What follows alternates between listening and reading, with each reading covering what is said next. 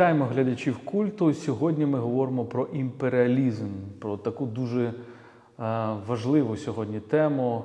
Ми в просторі Пен Україна, українського пен-центру. У нас такий сімейний знову подкаст. Таня і я, Володимир Єрмоленко, Тетяна Огаркова. Е, Нагадаю, що ви можете нас підтримати на Патреоні завжди. Всі ваші донати ми донатимо власне на тих. Для на потреби тих, хто бореться з російським імперіалізмом найбільше зараз, на потреби ЗСУ. Ми купуємо для наших бійців, для наших захисників автівки patreon.com kultpodcast. А сьогодні ми стані спробуємо поговорити на цю тему. Російський імперіалізм в контексті якогось іншого імперіалізму, так? І особливо ми спробуємо поговорити про імперіалізм в культурі. Є відомі такі інтелектуальні наробки на цю тему Едвард Саїд, культура, імперіалізм і так далі. Коли ми дивимося на російський імперіалізм і порівнюємо його з європейським імперіалізмом 19-20 століття, які відмінності ти бачиш або якісь спільності? Ну, по-перше, мені здається, що дійсно те, що ми бачимо зараз в російському імперіалізмі, це імперіалізм, який пережив трохи свій час. Ми бачимо, що ця імперія, яка продовжує існувати в часі, коли вже часи розпаду, да, переважно більшості європейських імперій вже відбулися, тобто вони якби йдуть з таким хорошим таким запізненням, можливо, в півстоліття, а можливо і більше. Тобто цей процес розпаду і тут. Оця якась атемпоральність Росії вона вражає насправді їхній стосунок з часом. Ми бачимо, що Росія в своїх в своїх деклараціях, в своїй поведінці зараз вона постійно демонструє якийсь рух не стільки вперед, скільки назад. Да? Оскільки оце прагнення від, відновити щось, що було в минулому. І оця боротьба з часом вона якось відбувається парадоксальним чином сьогодні. Да? Навіть не так давно Путін виступав на Валдайському клубі, да? і якби от одна з тез у нього було про, про повернення. Якби, да? Дуже дивно, да? коли весь світ намагається думати про майбутнє, думати про те, як світ міг би змінюватися, яку користь вона би нам приносила. І це якась імперія, яка трохи пропустила час, щоб розпастися. Да? З одного боку, ми думаємо. А чому Росія це імперія? І чи імперія вона сьогодні? Так Нам здавалося, що кінець Радянської імперії, згадаємо, да, 90-91 рік, начебто Радянська імперія вже розпалася, величезна кількість держав нарешті отримали незалежність серед них Україна, правда? Але все одно Росія, попри це, залишається імперією. А що її робить імперією? Її робить імперією, по-перше, відсутність. Оцього стану, який ми називаємо класично етанасьон, та?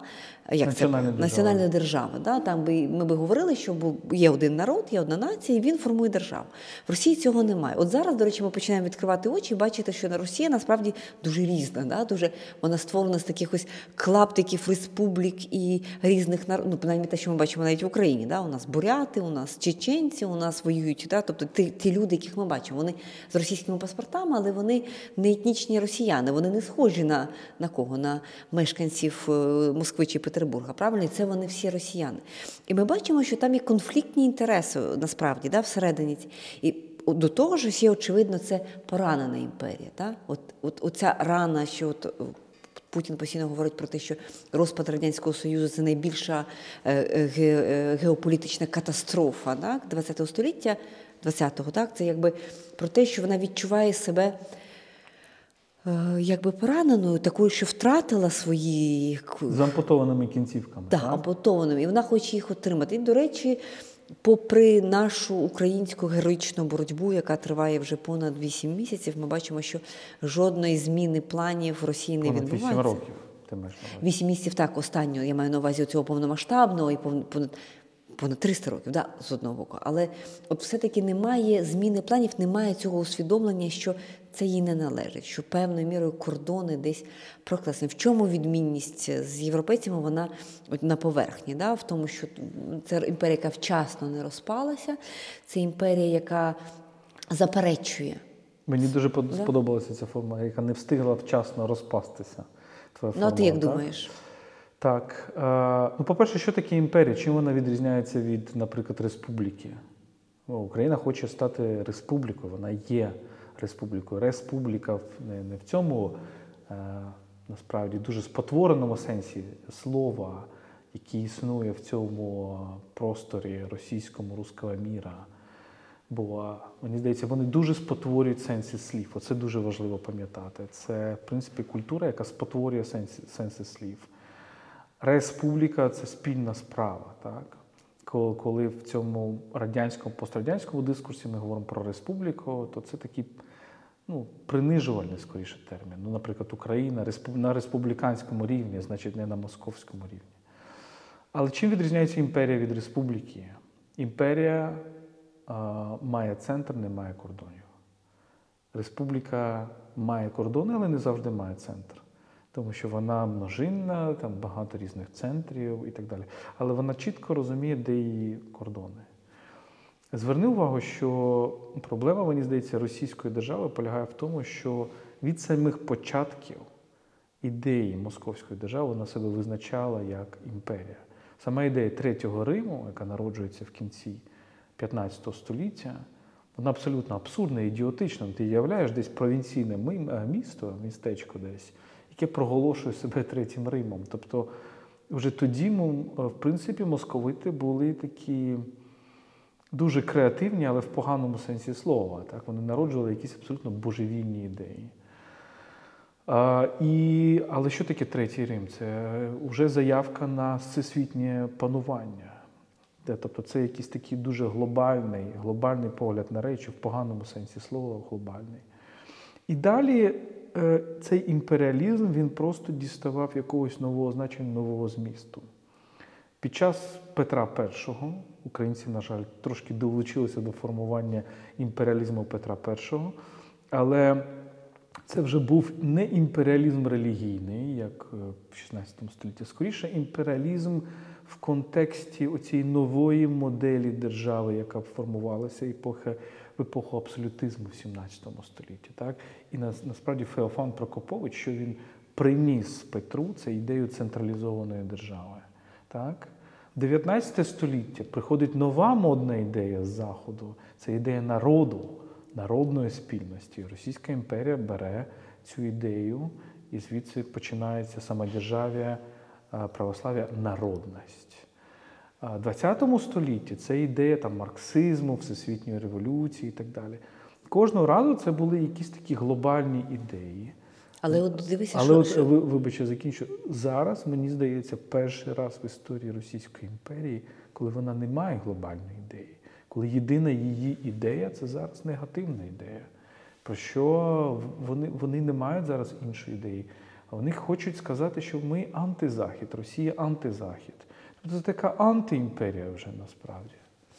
Так, це Росія це антизахід, але це при цьому постійно є і така дзеркальна гра. Так, от, наприклад, знову ж таки, я реферую до цієї промови Валдайської останньої, крайньої, да, можемо сподіватися, останньої Путіна про те, що насправді Захід е, в чомусь прорахувався, Захід теж здійснював якісь, як йому здається, да, якісь погані речі, якісь злочини.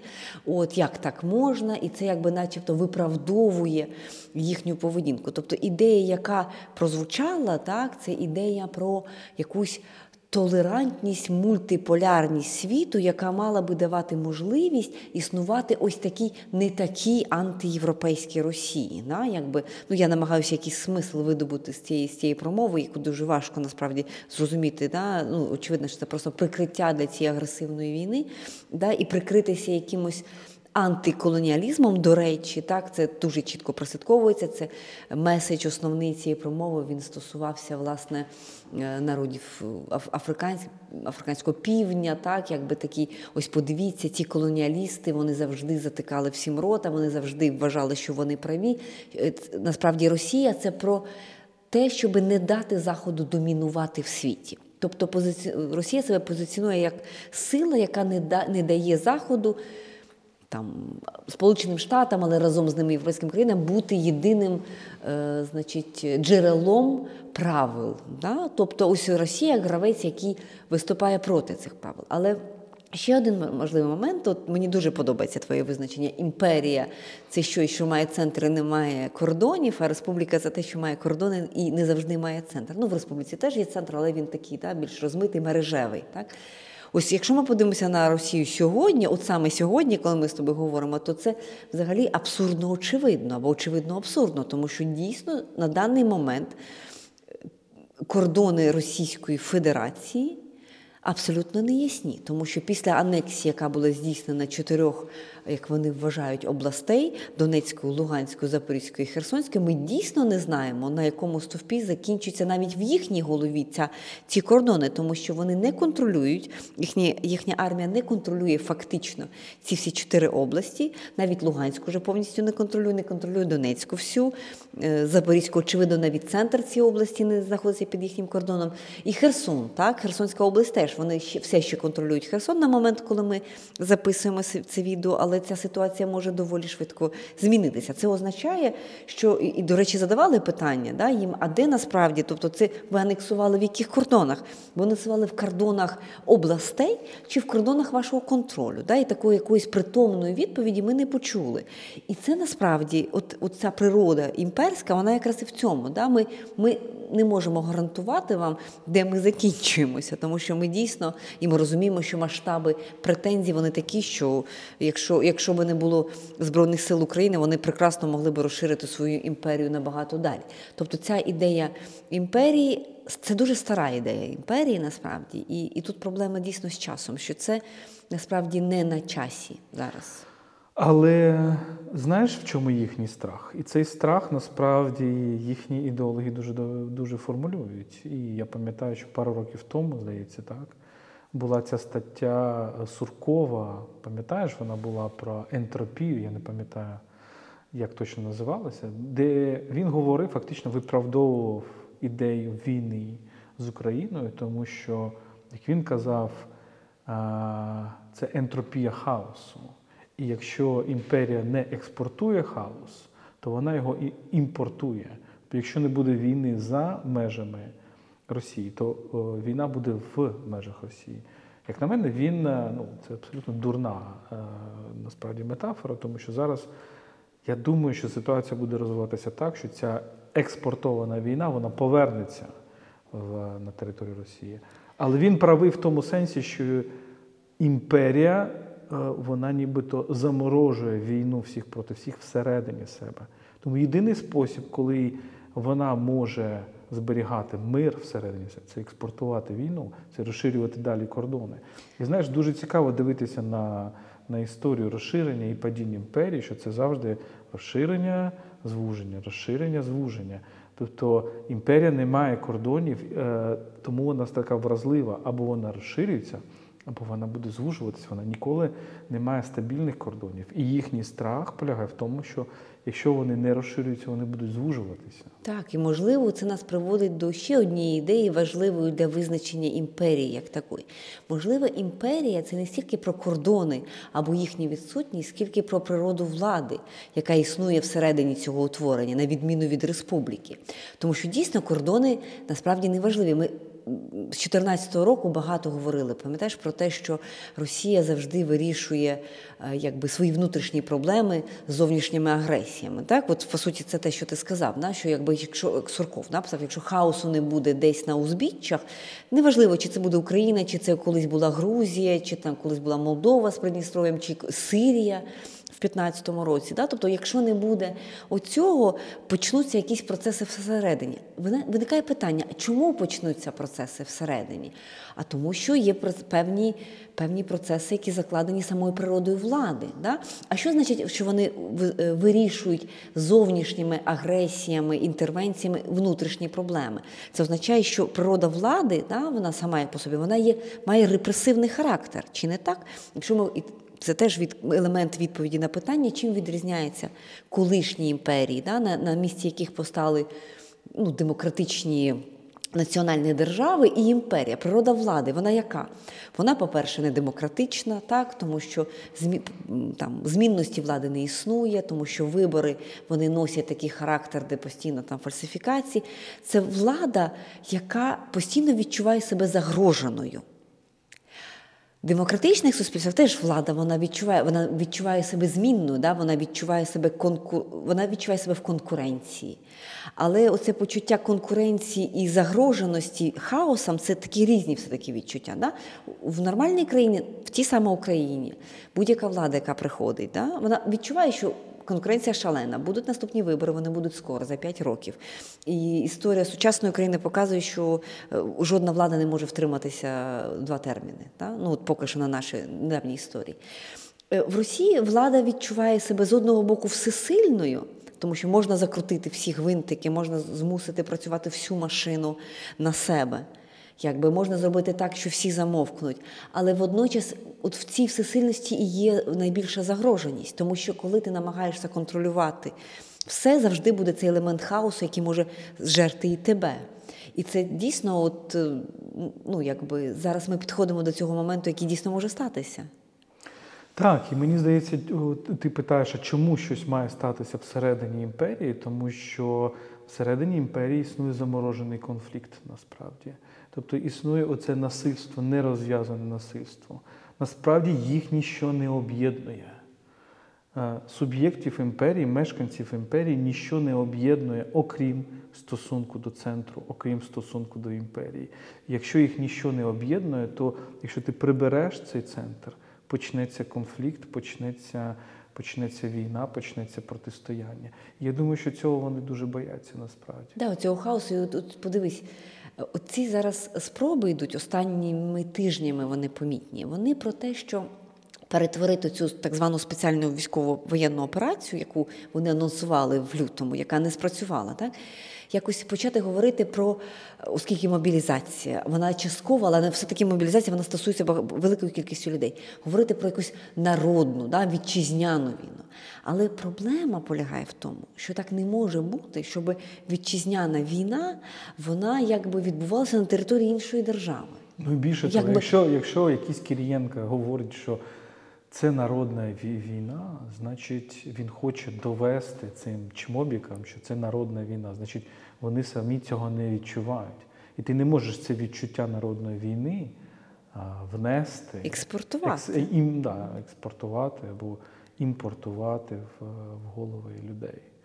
Тому це власне про, про от мені дуже подобається твоя фраза про те, що вони не мають у своїх стосунках нічого спільного, окрім свого стосунку до центру. Да? І дійсно, якщо подивитися на сучасну імперію, якою залишається Росія, можна на неї подивитися як на мозаїку, да? як на певну еклектику навіть абсолютно різних етносів, абсолютно різних політичних культур, яких поєднує. А який це стосунок до центру? Це теж важливо.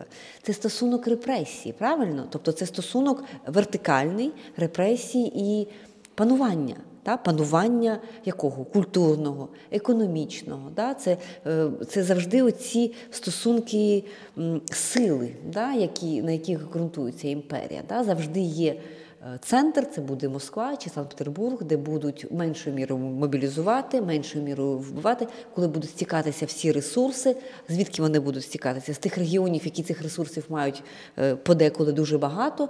Це саме там, куди будуть приїжджати робоча сила, так, з якихось там республік, да, як, е, і, і працювати там е, ким, двірниками, там, всім цим обслуговуючим персоналом. Тобто оця нерівність. В імперії ніколи немає рівності. Да? Ідея про те, що всі люди вони є, тому що там завжди є люди наближені так, до центру, да? до метрополії, да? і, ну, до, до, якби, до центру, і ті, які е, живуть десь далі. І вони будуть, мен, будуть у своїх правах, у своїх якби, можливостях, соціальних ліфтах значно обмежені. Але знаєш, про що я подумав нещодавно? Що я би назвав громадян Росії внутрішньо колонізованими людьми. Угу. Тобто е, вони ж колонізують не тільки зовнішні народи, вони колонізують самих себе. От е, я завжди повторюю, що один із класичних текстів про Росію був написаний майже два століття тому, Астольф де Кюстін і його Росія в 1839 році, де є одна, є багато дуже влучних думок, і одна назавжди мені запам'яталася. Він каже, що найбільший, найвищий дворянин в Росії порівняно з царем це як най, найменший холоп. Тобто, в принципі, байдуже, як ти йдеш ієрархію, ти все одно не маєш гідності, ти все одно тлумачишся як колонізований, як раб. І мені здається, це дуже важливо, що ця імперія вона най, найперше колонізує самих, самих своїх громадян. Відповідно, вона І це мені здається, ми зараз підходимо до, е, до ідеї, до все ж таки порівняння цих імперіалізмів, е, західних імперіалізмів, які без сумніву існували в 19-20 столітті, почасти існують зараз, але зовсім не так, як Росія хоче це представити, і російського імперіалізму. І одна з відмінностей, як на мене, полягає в тому, що для західного імперіалізму він чітко вибудовує ієрархію, хто тут у нас? Імперець, а хто колонізований, хто колонізатор, а хто колонізований. Росіяни, в принципі, цього не роблять, тому що колонізатор для них це тільки одна персона це цар. Це оцей якийсь Путін. Всі інші це колонізовані, всі інші- це безсловесні, німі, безправні раби. І це, мені здається, той момент, який нам пояснює, а чому така слабка опозиція, а чому люди не виходять на протести, а чому людей, люди готові, щоб їх просто як стадо надсилали помирати в Україну? Ну, Тому що вони не самостійні, у них немає центру прийняття рішень в самих собі. Це дуже цікаво, і дійсно, от це, це насправді те, що відбувається. Коли нам е, намагаються пояснити, от в наших діалогах з європейцями, дуже часто нам поясню, намагаються пояснити, що ну ви ж не можете порівнювати Україну і Росію. Чому коли ми питаємо, чому вони не виходять на протести? Кажуть, ну подивіться, це дуже страшно. Це ж ви в Україні не ризикуєте своїм життям, коли ви виходите, вас відразу багато, і у вас така система нерепресивна, і є певні свободи. Насправді дуже важко це робити, коли ти в системі, коли тебе починають ув'язнути. Проблема виникає тоді, коли ми бачимо на вулицях Берліна, правильно, е, іранців, які там іммігрували, давно іммігрували, ну так чи інакше, представників цієї країни, які не бояться вийти на, на протест, якби в тій країні, вже де безпечно. Коли ми бачимо тих самих іранців, які зараз виходять на вулиці так в своїй країні, і вони ризикують, ну мені здається, ну ні, трохи не, не менше, ніж росіяни, коли вони виходять на свої вулиці. Тобто тут не, не питання існування насильства як такого і загроженості життя. Мені видається справа в іншому. І ти дуже правильно, можливо, це сформулював. Що це є про цю внутрішню центр. Ми нічого не вирішуємо. Оця десуб'єктивізація, тобто знеособлення якесь, да? якась делегація частини твоєї політичної поведінки комусь іншому, е, абстрактному іншому. Да? Тобто, це розуміння того, що ти не є взагалі політичною твариною, тобто в цій імперії більшість позбавлені оцього права. Причому це Політична тварина, ти маєш на увазі в тому аристотелівському сенсі. Ну, очевидно, слова, да. Да, людина- Політична жива істота, тобто Да. су- суспільна жива істота. да, і ти якби ти відразу його позбавлений. Да? Коли от з самим фактом народження в імперії ти якби вже не маєш оці, цієї здатності. І тому ми чуємо, наприклад, е, в ефірах, да, і, і, і взагалі да, в ефірах так, е, е, європейських країн вже зараз з'являються так, росіяни, які втекли якби, якби з, з Росії, які не хочуть е, воювати, і не хочуть мобілізації. Але от завжди оцей лейтмотивом є, є це почуття, які вони захищають, що вони мають право бути безсильними. Вони мають право е, боятися і нічого не діяти. Да? Але- Тобто виправдання цієї слабкої позиції. Але в мене дуже проста відповідь на це питання е, для, для тих наших західних друзів, які кажуть, що це справді не одне і те саме. Так, я вважаю, що виходити на одиночні протести чи на протести не багатьох людей в Росії це надзвичайно небезпечно. І я вважаю, що люди, які це роблять, це сміливі, я думаю, що благородні люди, які мають гідність. Але проблема в тому, що їх дуже мало. І це означає, що індивіди у них сміливі є, а нації у них немає.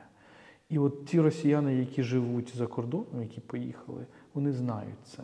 Вони знають це величезну проблему.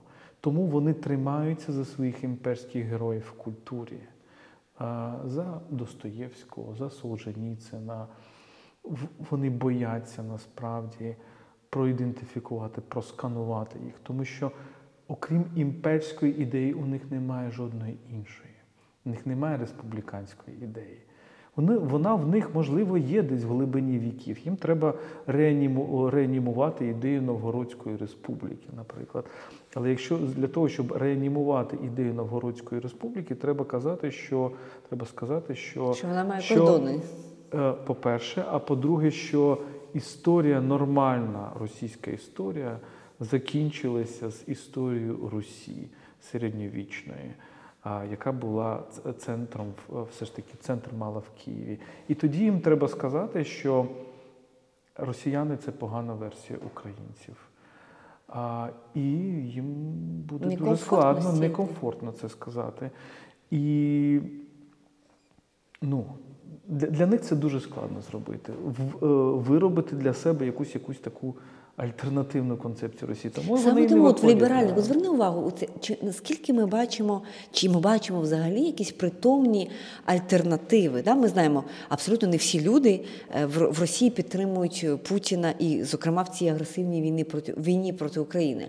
Але е, якщо ми це ставимо ну, якби на стіл, е, де ваша альтернатива? Як ви пропонуєте яку альтернативу? Ну, альтернатива для них буде означати насправді розпад імперії. Розпад Звичайно, вони, і вони не страшно наважуються, це і вони не наважуються, як переважна більшість все-таки не наважуються про це говорити, тому що це означатиме відразу, що розміри, розміри якби їхньої держави, навіть суто фізичні рози, кордони, вони будуть такими невеликими, що їм в цьому ще першому поколінні психологічно дуже некомфортно. Це насправді важливе питання. Згадай травму, яку ми не маємо, але яку про яку говорили покоління наших батьків. Та? Люди, які жили у великій країні. Якби які раптом перестали жити в такій великій країні, та вони сказали, що ну це, це якийсь певний такий перехід. Так, але я думаю, що у мене є для них ідея. Е, тобто всі ж бояться, що робити з Росією, яка, значить, у мене дуже проста ідея для них. Треба з Росії зробити справжню федерацію.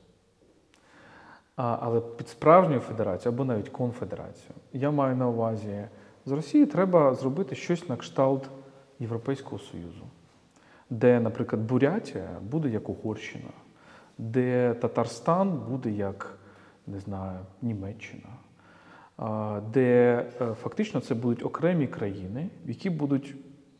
Кожен буде мати там свого президента, свій уряд, свій парламент. Вони будуть мати дуже складний спосіб прийняття рішень. Вони можуть скопіювати з Євросоюзу, кваліфікована більшість і так далі. Так, і, от хай, буде? і от хай ця- імперія е, поіснує як конфедерація, як спра або як справжня федерація. І насправді ми, українці, маємо тут хитро зіграти, тому що ідея федер- федералізації імперії це ж була українська ідея. Це була ідея, яка йде від Костомарова до Дрогоманова. І, в принципі, коли створили е, Радянський Союз, там було дуже багато цього, у цій української хитрості.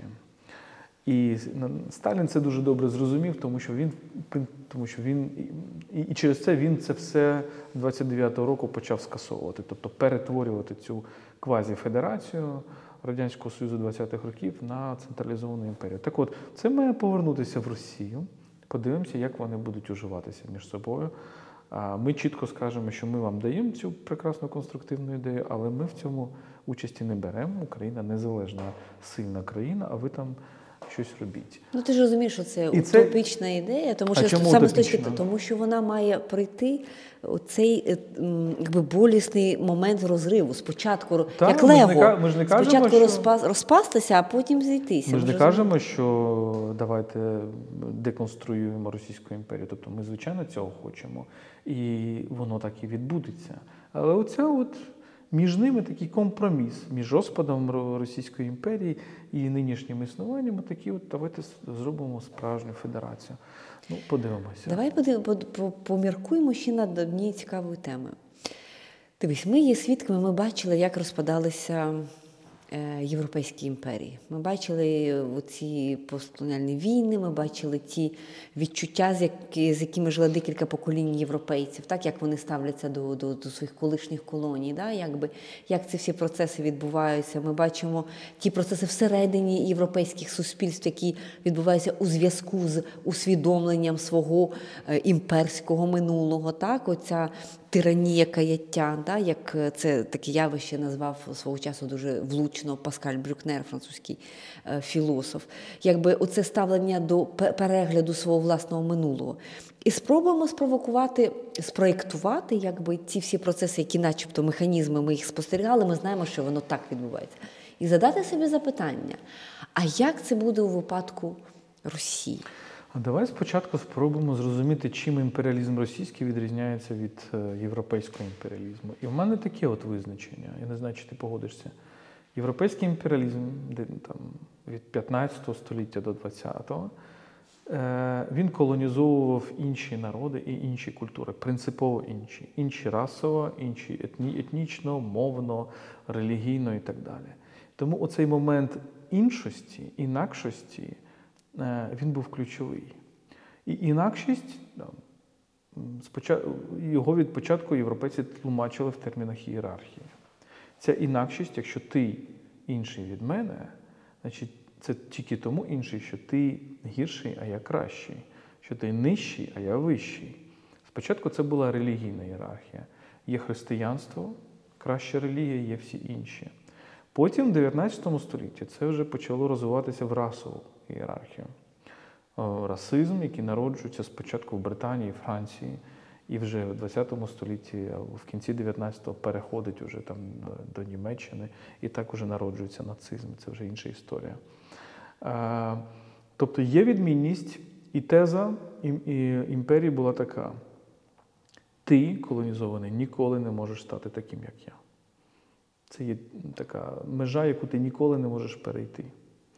Ну, до речі, релігійний е, імперіалізм був в цьому сенсі гнучкіший. Гнучкіше, тому що він казав, було- ти можеш навернутися, так?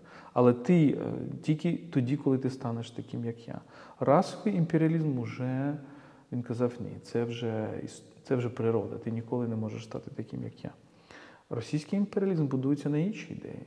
Він колонізує не далеких, а близьких. Він колонізує близькі народи географічно або там, навіть етнічно. І Ну, етнічно я би тут, тут можна посперечатися, релігійно теж, якщо ми там бачимо е, там бурятів і, і які буддисти, і Ну, наприклад, да, щодо українців і білорусів, да, все Тобто ж таки немає оцього- спільна, спільна, ну не- спільна, звичайно, та якісь більш-менш там одна мовна група, наприклад, е, якоюсь мірою споріднена. І їхня теза абсолютно інша. Вона каже, не це не теза відмінності, це теза тотожності. Невідмінність є інструментом панування, а ідея тотожності є інструментом панування. Росіяни кажуть, кажуть нам, українцям, ти ніколи не будеш не таким, як я. Якщо умовний британець каже індусові, ти ніколи не будеш таким, як я, то е, росіянин українцю скаже, ти ніколи не будеш не таким, як я. Ти ніколи не будеш українцем, ти завжди будеш там малоросом, росіяном. Так, ти можеш бути гіршою версією мене, але це просто гірша версія. Так? І тут тотожність є інструментом панування, а не відмінність. І тому дивись, коли ми дивимося на російську культуру, а у нас же все ж таки е, ми говоримо про культуру, культура і імперіалізм. Е, Ну, ключовий автор, е, який критично дивиться на західний імперіалізм сьогодні, так, останні десятиліття, це Едвард Саїд з його концепцією орієнталізму. Орієнталізм це що? Це іншування, так зване, коли ти колонізовану культуру кажеш, що ти інакша абсолютно, дуже часто протилежна від мене, і ми в цій штучній інакшості тебе будемо якби зберігати. Російський імперіалізм, культурний імперіалізм рухається по-іншому. Знову ж таки, тут не теза відмінності, тут теза тотожності. І що означає ця тотожність буквально? Ну, звичайно, там заперечення існування української, українського народу, української мови, це все зрозуміло. Але ж він переходить на ще інший шлях, на ще інший рівень. Це всі ці поняття російської культури.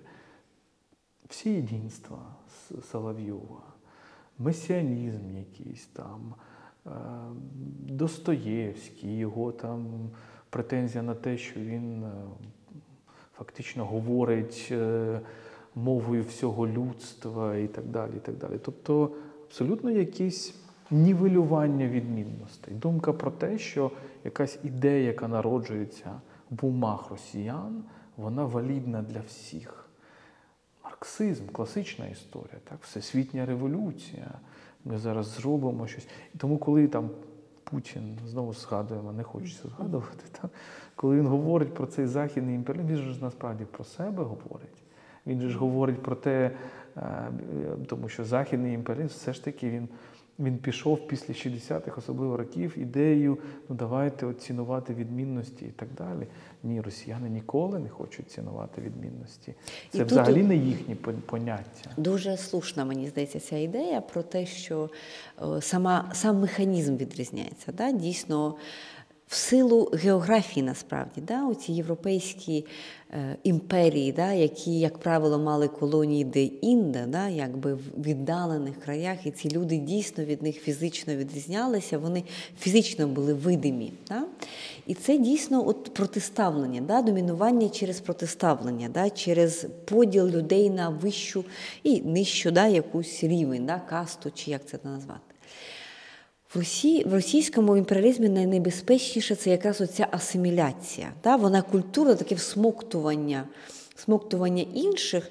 І от завжди додавання, як свого часу дуже добре сказала Олена Стяжкіна, до всіх цих національних ознак людини додавати русський. Да? Оце український, е, русський українець, русський е, грузин, і потім воно з часом пропадає українець, пропадає грузин і залишається, що всі однакові. Оця практика асиміляції культурної, да, всмоктування всього найцікавішого да, там, але потім обрізання інакшості, да, обрізання інакшості і певною мірою е, ін, як сказати, інкорпорація в своє оце одне безформене імперське тіло. І потім нам так да- важко звідти забрати. Саме тому нам так важко забрати звідти нашого там Гоголя, чи нашого Малевича, чи нашого там частково нашого Чайковського, чи ще когось. Та? Якби оця ідея, що тому що воно вбирає в себе власне все, і потім робить це все російське, це все Це це, все сіре, Це все кошки. наше. Це все наша велика російська культура. І, до речі, треба собі поставити запитання: а чи не тому цей механізм постійно працює, що сама, сам, сам по собі потенціал цієї культури він є не таким вже необмеженим, і він потребує власне оцих ідей, персоналії, да, якби цього всього іншого, щоб назвати потім це руським, потім совєтським. От, до речі, р- радянський, совєтський, да, Воно ж теж так слугувало таким от механізмом апропріації, да? тому що е, спочатку говорили, що, ти, да, що це є е, радянський е, там, режисер, чи радянський художник, чи радянський письменник. А потім дуже швидко радянське ж теж стало, оскільки центр Росії, значить, це все одно, що русський. Да? І тому, тому що- Параджанов, да, він для багатьох на Заході і досі є якимось це якийсь російський режисер. А тому, що русський в, в концепції 19 століття, коли народжувалася ця ідея триєдиного народу, це ж теж була ідея штучна, вона була сконструйована, тому що росіяни згадає все ж таки, от е, навіть епоху е, Шевченка, епоху Кирила Мефодіївців, епоху Марка Вовчка, Куліша. Росіяни в Петербурзі щиро вважали, та й в принципі і наші ці діячі щиро вважали, що вони руською культурою займаються, тобто вони руські пісні е, знаходять і так далі.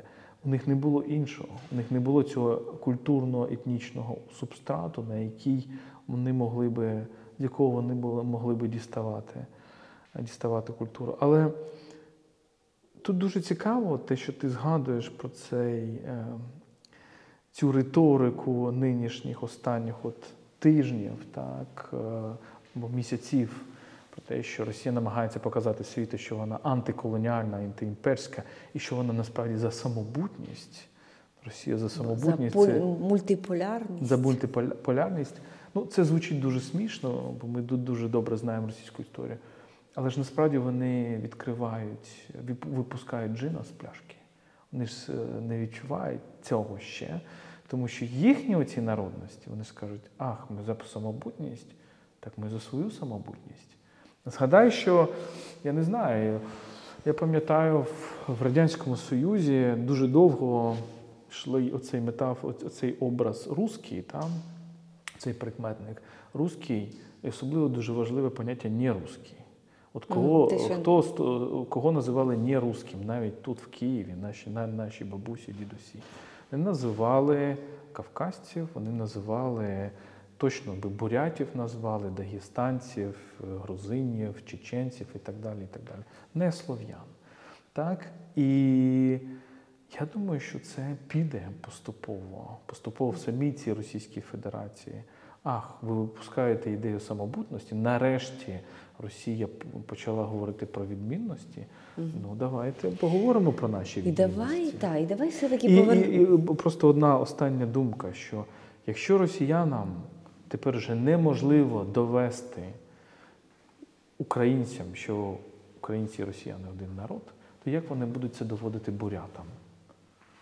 Це ж буде набагато складніше. Да. І давай от повернемося до все-таки ідеї. Ми бачили, як ці процеси відбувалися в Європі. Да? Ми бачили оці всі процеси усвідомлення власної чого, жорстокості, да? е, там, порушення якихось там гуманістичного якогось, якихось ідей. Да? Як вони переживали це каяття, якби воно присутнє і зараз, прямо от зараз в європейських, е, європейських країнах. Що, як ми можемо змоделювати? Чи буде ми прекрасно розуміємо, що рано чи пізно це питання просто часу. Ця імперія теж розпадеться. Да? Е, Вона може розпастися різними сценаріями. Це може бути дуже кривавий сценарій, може бути не такий кривавий, але все одно хаотичний. Да? Тобто він, воно викличе певний хаос всередині. Чи ми можемо розраховувати на те, що з плином часу, це в перспективі 20-30 років, буде такий момент, коли е, от, власне, погляд російський на своє минуле він зміниться. І буде, буде такий. Тут цікаве питання, який у них інструментарій інтелектуальний для цього. Тому що дивися, е, цей постімперіальний дискурс, він же ж теж народився з імперіального дискурсу. Недаремно я говорю про те, що в основі європейського імперіалізму була ідея відмінності. Просто ця відмінність була ієрархічна, вона була вертикальна. От великі зусилля робилися, щоб це поняття відмінності перевести в горизонталь. Насправді всі зусилля, я би сказав, з початку ХХ століття, згадай Леві Брюль, наприклад, його. е, Це ж він написав Пансе Соваш, так, якщо я не помиляюсь, так. Е, Ідея про те, що ну так, от ці культури колонізовані, у них просто інший спосіб мислення. Це такий партиципативний спосіб мислення, коли не аналітичний, а коли він такий холістичний, тотальний, так, коли людина е, є не індивідом, а частиною групи, більш раціональний і так далі. Потім з'являється Леві Строс, наприклад, вже після Другої світової війни, який говорить усіх цих так званих первісних культурах, які е, зараз е, досі живуть на планеті Земля. Інший тип мислення, але він в своїй глибині один і той самий. Бо ці культури ні, ви говорите, це теж мислення. теж да? Мислення, це але це будь-яке мислення, воно структуроване як мова через систему відмінностей. І, в принципі, це спроба вивести таку горизонталь. Потім пішли ще далі через постструктуралістів, постмодерністів. Поняття діфіганс, е, відмінність почало грати вже антиколоніальну роль. Від початку в 19 столітті воно грало колоніальну роль, а зараз е, не колоніальну роль, постколоніальну роль. І в принципі воно е, дійшло до певної своєї межі, і, і насправді російський імперіалізм, його double-speak, е, так, його цинізм полягає в тому, що він намагається себе як імперію описати в антиімперіалістичних поняттях. Так? Він хоче сказати, що ми не імперія, а ми антиімперія. Ми боремося проти імперії, що насправді, звичайно, велика, велика брехня. Ну, Але от- він використовує оці, оце поняття відмінності. Ми не такі, як ви, і так далі. І так далі.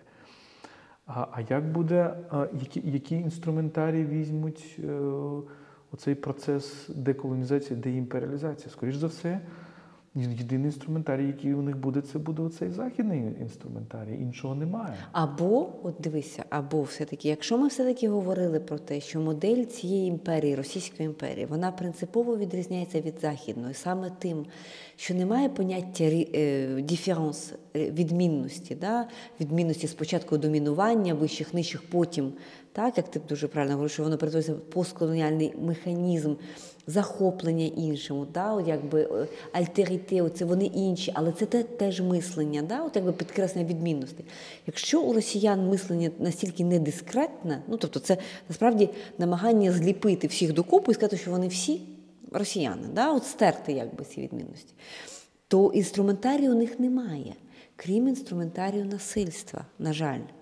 Тому що і тут вони, вони будуть суб'єктами цього, цієї боротьби, а вони будуть скоріше об'єктами. Тобто центр буде об'єктом у цієї агресії, а вона своєю чергою буде йти від тих, хто все-таки відчуває свою відмінність. І тому, ймовірно, це буде це будуть саме у ті республіки, які сильніше відчувають свою таку ідентичнісну відмінність. Та сама Чечня, та, наприклад, та, ну, без Кадирова, і, очевидно. проблема, і проблема в тому, що вони е, для них ідея емансипації буде означати не бути республікою в своїх межах своїх кордонах, а бути іншою імперією. Тобто, це проблема російської історії. Будь-які процеси антиімперські насправді були процесами переформатування імперії в, е, в іншому форматі. Розумієш, про що я кажу? Тобто е, процесами завоювання не від, від, відколотися від центру, а завоювати центр і самим стати. Тобто, знову ж таки, це процес, в якому задіяно це поняття не відмінності, а поняття тотожності. Я про це й кажу, і саме тому це робить проблематичним розпад цієї імперії за якимось знайомим нам алгоритмом. Тому я і задаю це запитання. Тобто, знайомий нам алгоритм розпаду повернення до стану національної держави або до деякі, до ряду національних держав. Це процес, цей алгоритм, який відомий людській історії, європейській історії, який опробований, який працює так чи інакше. Він тут є недоступним. Тому я кажу, що єдиним, коли немає нормального механізму, це може бути е, хаос, і, якщо це буде цей розпад, він може бути лише внаслідок розпаду, да? насильницького розпаду, де буде шалена конкуренція, хто що контролює. Саме тому, ну але з іншого боку, я не можу уявити щоб була, був, був лише один виняток да, на всій планеті, що у цій імперії нормально да, в різні епохи, в різних причинах розпалися. Є лише одна імперія, яка має іншу природу, природу асиміляції якби, да, своїх е, сусідів, так, народів, яка принципово через це не може розпастися. Ну, е, як буде розпадатися Російська імперія? Е, Я думаю, що першою стадією буде боротьба різних кланів за центр. Умовно кажучи, або це будуть бізнесові клани, або це будуть етнічні клани, етнічні племена, умовно кажучи, буряти, які хочуть сказати, ні, це тепер Російська імперія, це бурятська імперія. Бо е, ми ж монголи. Ми ж монголи. Е, Це ж все породження від початку монгольської імперії. Отже, це має бути значить, бурятська або, ще- або ще якась. Тобто це, це, буде, це буде ось це, скоріш за все. І вони будуть, ми, вони будуть продовжувати, і це велика проблема насправді. Вони будуть продовжувати мислити в термінах, як переформатувати в центр, як перезапустити імперію. І можливо їм це вдасться. Тому тут, коли ми говоримо про розпад Росії, ми маємо розуміти, що в культурі російській не напрацьовані ці механізми а, інтелектуальні, які би казали буряти, ви відмінні від е, московитів, е, татари, ви відмінні від, е, від петербуржців і так далі. Можливо, західні ідеї відмінності прийдуть туди, і вони. е, і тоді розпад буде схожий на розпад західних імперій. Або, якщо не прийдуть, тоді це буде велика боротьба за реімперіалізацію, тільки на інших, на, на, на іншому рівні. Але І давай, да, і давай ще останню думку все-таки скажемо. Окрім цих внутрішніх процесів, які відбуваються в Росії, є ще зовнішні чинники, які ускладнюють процес розпаду цієї імперії. Саме тому, що цей процес розпаду імперії відбувається в- момент, коли вона здійснює агресію назовні від себе, зокрема проти України. І саме в той момент, коли увесь світ доволі солідарно засуджує її за це, да, намагається протидіяти, намагається допомогти Україні. Да? Тобто це не просто імперія, яка має розпастися, це е, імперія в момент своєї агреси... спроби агресивної експансії. І всі, начебто, проти неї. Але всі водночас також побоюються саме то, того, про що ми зараз з тобою проговорили. Вони побоюються оцього неконтрольованого розпаду, да? не повернення просто до декілької очевидної суми етанасьон, да? якби на- на- національних держав, а оцих незрозумілих процесів, які відбуваються. А чому вони бояться? Через ще одну історичну особливість цієї імперії. Да? Це е, ядерна імперія, да, яка, яка розпадається, а ядерна імперія це трохи інша історія, особливо в фазі, коли вона агресивна. Тому всі дуже побоюються, де саме опиниться оця найстрашніша зброя і так далі. І, і чи не опиниться вона тому в десятки хитра українська ідея. Знаєш, поверта, е, повернути е, е, справжність назв, справжність імен. Ви називаєтеся росіяни, Російська Федерація. Федерація означає множинність центрів, дуже складні бюрократичні процедури. От вони будуть конкурувати за цей центр. Так? Треба зробити так, щоб вони конкурували за цей центр, умовно кажучи, в межах якихось правил. Е, Або після якоїсь, скоріш за все, все ж таки це буде якась громадянська Вибух, війна вибух всередині, е, міжнаціональні конфлікти. Прийде в певний момент міжнародна спільнота, вже і спільно із Китаєм, і з Америкою, і з Європою, і з українцями якось це calm down, так, заспокоювати. І головне наше завдання це не допустити відродження цієї імперії в її колишніх формах. І тут або вони розпадаються на національні держави, або ми кажемо, що давайте ось такий компроміс. І мені здається, цей компроміс буде навіть кращим, Е, коли, умовно кажучи, або відбувається денуклеаризація, і ядерний потенціал він взагалі контролюється або вивозиться, або контролюється міжнародною організацією. Як це було, наприклад, з е, сталевою металургійною промисловістю Німеччини після Другої світової війни була ж та сама історія. Так? Ну, просто Або- е, її потенціал або- був все-таки або, іншим. або треба замкнути все це в такій складній е, бюрократичній тяганині процедур, умовно кажучи, щоб застосувати ядерну зброю, тобі треба згода всіх. Всіх 70, 70 чи там е, скільки воно тоді буде Ну, суб'єктів хай навіть федерації. 20, чи 15, чи От, 20. що це, в принципі, стає неможливим. І е, фактично це буде таке спроба зв'язати оцю імперію в, в такій дуже незручній федерації, конфедерації, де поступово поступово ці етнічні, етнічні культури е, будуть заявляти про, про якусь свою суб'єктність. Давай на цій ноті позитивній. Да? Це сценарій, який нам видається доволі позитивним і завершимо. Такою була наша розмова про імперіалізм. Це культ подкаст. Мене звати Тетяна Огарко, зі мною Володимир Ярмоленко. Е, Підтримуйте нас на Патреоні. Наразі всю підтримку, всі ваші донати ми використовуємо для того, щоб підтримувати Збройні Сили України, наших захисників, які дозволяють нам продовжувати мислити і творити.